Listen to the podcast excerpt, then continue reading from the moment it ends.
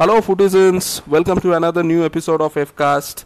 I want to thank all those who had followed us in our previous episodes. Once again, I am Mayuk, and with me, I've got Orko. So, today we are going to do this podcast as per the discussion with some of our fellow Footizens who had followed us in our previous episodes. This is basically the second part of our last episode, Blend It Like Bengal. So, the last time we had discussed about some of the great names of the World Cup who had inspired generations of fan bases in Bengal and have left an unparalleled legacy to follow. So today's topic is basically some of the most iconic goal line actions inside and near the 18 yard box, involving both goals and misses. We all know goals scored is not only the most important statistic in football, it is also the only decisive factor and has a strong correlation to the ecstasy and agony associated with a beautiful game. So, though the tactics, positions, on targets, off targets, offsides, and other factors are important points of discussion, yet it's the goals which stand out as the most vivid memories in the minds of the fans. So, we will now be discussing some of the most intriguing hits and misses in the history of the game that are still a point of discussion for fans in Bengal. Orko, it's over to you now, buddy. Yeah, thanks, Mayuk, and uh, hello, Footizens we are back again. This time we'll discuss about five goals and misses, as Mayuk mentioned.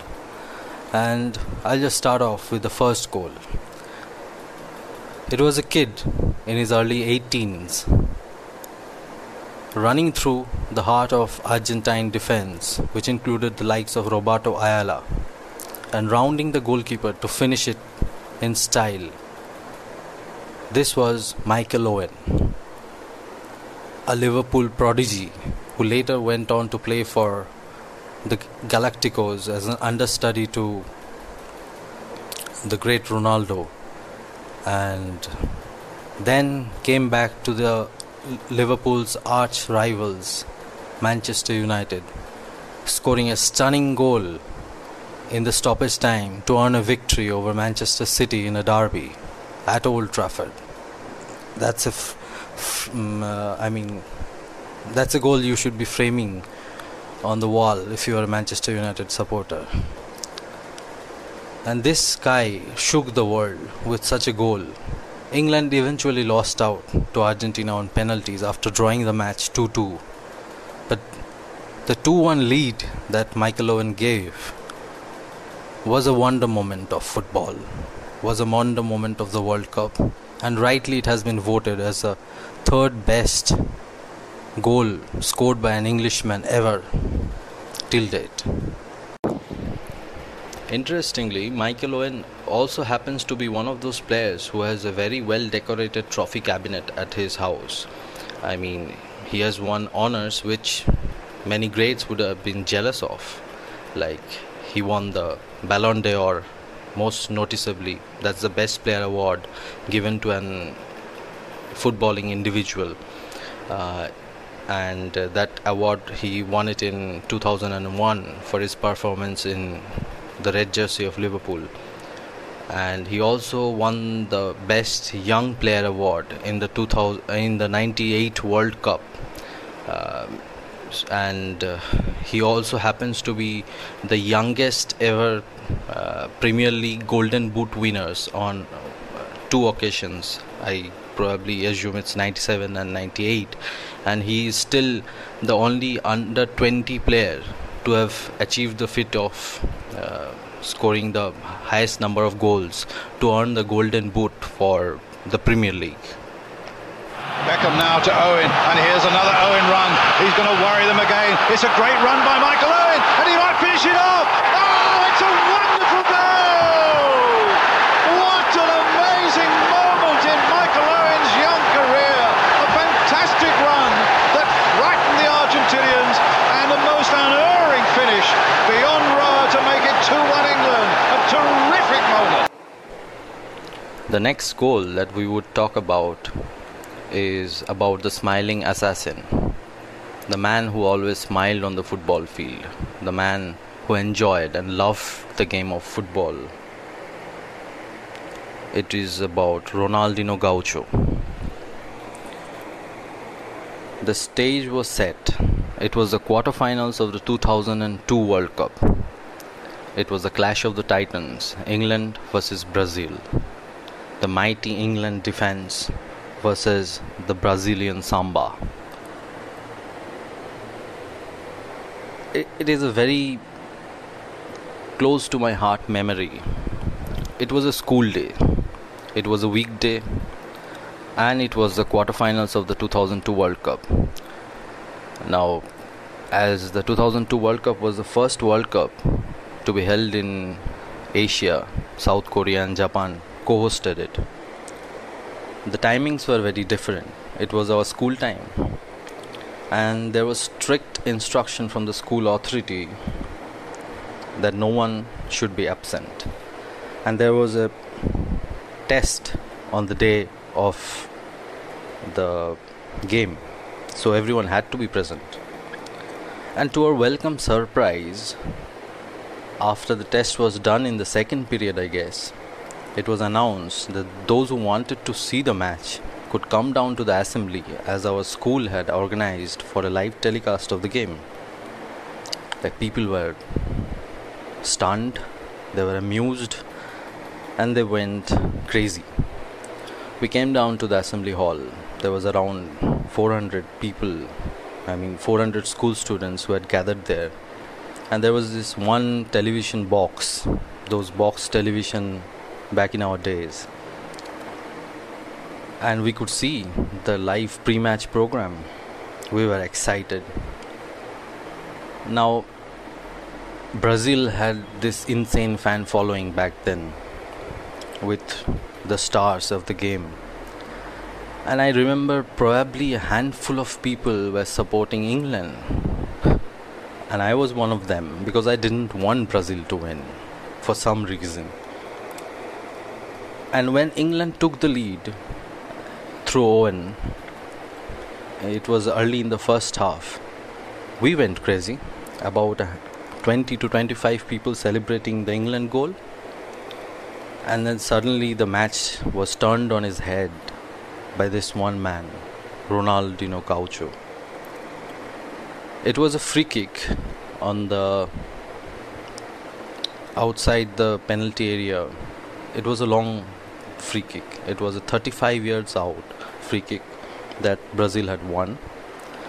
And everyone assumed that he would be probably crossing the ball into the penalty box, though there were England defenders were pretty sure that they, they could head the ball clear since they had a definite height advantage over the Brazilians.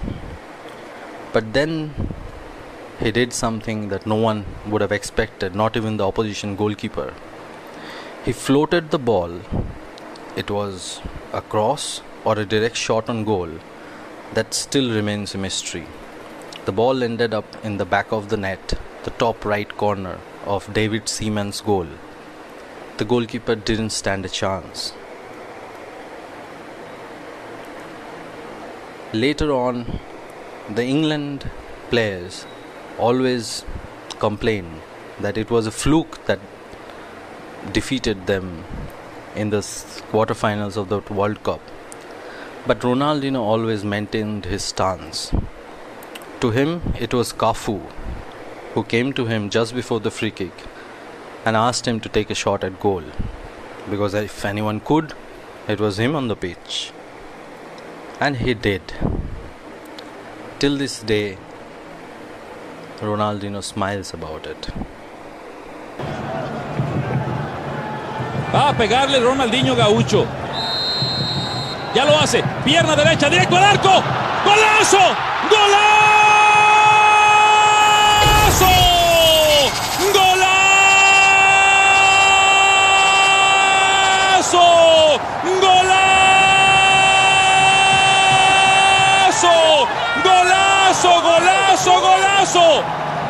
So this story actually ranges back uh, in the year 2006. The stage was set in Germany, or I would rather say reunified Germany. Yes, it was the first major sporting event in the history of reunified Germany, as the world was following them very closely. It was 16 years since West Germany had emerged victorious in Italy, 1990, after which the reunification of East and West Germany closely followed. They were pipped out in the last World Cup finals in Japan and Korea in 2002 and had had a terrible Euro outing in 2004. They also didn't play much of international football as they had auto qualified as host nations. They were managed by a legend Jurgen Klinsmann and was led by Michael Ballack, who was also the star in the previous World Cup. So there was a huge uproar in Germany as thousands of supporters expressed their serious reservations against a comparatively young side led by uh, selected by Klinsmann. He was criticized for the goalkeeper selection as he chose to go with Jens Lehmann ahead of the likes of Oliver Kahn, who was a hero in the last World Cup, and probably uh, he received a lot of accolades for his performances in 2002 World Cup. So in 2006, the first match was against Costa Rica, and Germany started as favorites of the match, and uh, straight away something extraordinary happened. I think the opening goal was a test of things to come for a cracker over the next one month. Uh, left back Philipp Lahm stepped in onto his right foot and unleashed a sensational effort from the edge of the area, which arrowed into the top corner of the as a completely unstoppable uh, goal and uh, by far any standards. An untidy passage of play ended with a ball breaking to the left back, and the Costa Rican uh, Danny Fonseca's slip, giving him a space to have a go at the goal.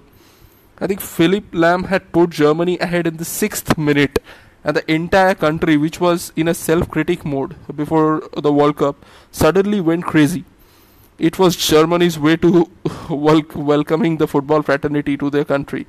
It was a huge confidence booster to a side which was heavily relying on young guns without uh, proper exposure into the greatest show of the earth. And quite obviously, I still remember the commentator's ecstatic voice.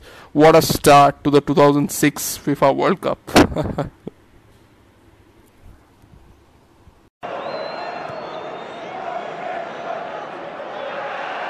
the ball is nudged forward here by Borowski. Should be picked up down that left side by Lahm. Chances here, and the Costa Rica goalkeeper is beaten! And Germany! Extraordinary score through Philipp Lahm with only five minutes played. What a start to the 2006 FIFA World Cup. Germany one, Costa Rica nil. You'd have had long, long on Philipp Lahm. Only his second international goal. And this is where Lahm picked the ball up. Two red shirts ahead of him. There was a slip. It opened the door for Lahm. He blasted through it. 1-0 Germany. The World Cup is alive and well and kicking again. Going back to the year 2010 was a time for Africa moment in football. Uh, the world was grooving with the new anthem. This when I get older, I will be stronger. They call me freedom, just like a waving flag. And also this time for Africa. So South Africa was the host nation, and they did all what it takes to make sure there is no stones left unturned. It was an eventful World Cup with so many non-footballing events, uh, which was making the headlines. Whether it was the Jabulani ball or whether it is the Vuvuzela tunes in the stand, or the soothsayer, as I may borrow the word from Shakespeare, um, the octopus Paul proving its worth to the million dollar betting stakes of all big matches. We saw a brutal and ruthless Germany team in the pre quarters and quarters. We saw a heartbroken Frank Lampard and his English team with a genuine goal getting overlooked. But what really took the world by storm is a phenomenon called tiki taka, as things just couldn't get more beautiful what Spain surely produced on the pitch. And the world was not really ready for that, what I feel. And in the finals, they were facing the inventors of total football, the Netherlands. And as usual, in the final, Spain was just high on tiki taka, and Netherlands could hardly hold possession. So, but neither of the teams managed to break the deadlock till till long, I guess but uh, the event which I'm talking about is uh, did happen in the 62nd minute. So what happened is Wesley Sneijder caught the ball near the center line and provided a through pass piercing the Spanish defense quite against the flow of the game. and the the, it, it the pass was sent to uh, Arjen Robben, um, and who else? Who, who who just um, caught the ball running and he just broke the defense and he kept running so he um, came into a situation uh, which is called as a one-on-one situation only uh, with the Spanish goalkeeper Casillas to be beaten and Casillas stepped out a bit just to get the angle narrowed. Uh, Robben came just a few foot away and tried to place it by his magical left foot from the right of the custodian. And Casillas, however, went left and threw his legs to cover the right. The ball deflected off Casillas' legs and passed a few inches away from the goal. A dejected Robben sat down in pain as he knew he had hit the World Cup outside, squandering the golden and the most golden opportunity he would ever get in his career. The World Cup was won by Spain with Andre Iniesta scoring the winner in the extra time.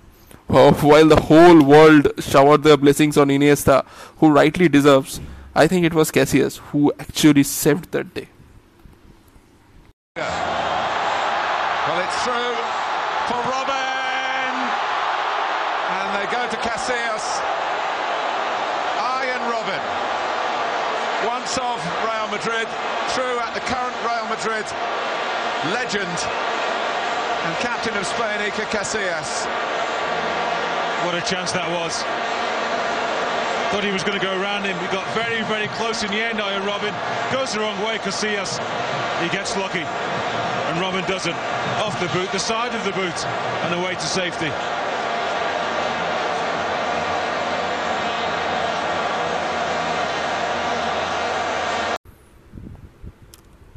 Hi, so uh, this uh, pretty much sums up our second part of the Blended Like Bengal episode. So basically we wanted to uh, bring in front of you guys some of the best goals and uh, misses uh, which had been a big part uh, of our dinner table conversations or uh, the, probably during the addas in tea shops and in the streets. So these are uh, some of the most discussed things of, of the beautiful game. So having said that we are signing off for today and um, in future as said earlier we would like to have some of you in our podcast. And in case you want to share about your footballing story what made you fall fall for the game and what do you think um, has been the aspect of the game that changed your life or something has uh, made a good uh, memory? So uh, definitely we would love to hear that so having said that signing off for today thank you very much for listening all of our episodes that have come till now. Thank you so much. Thank you.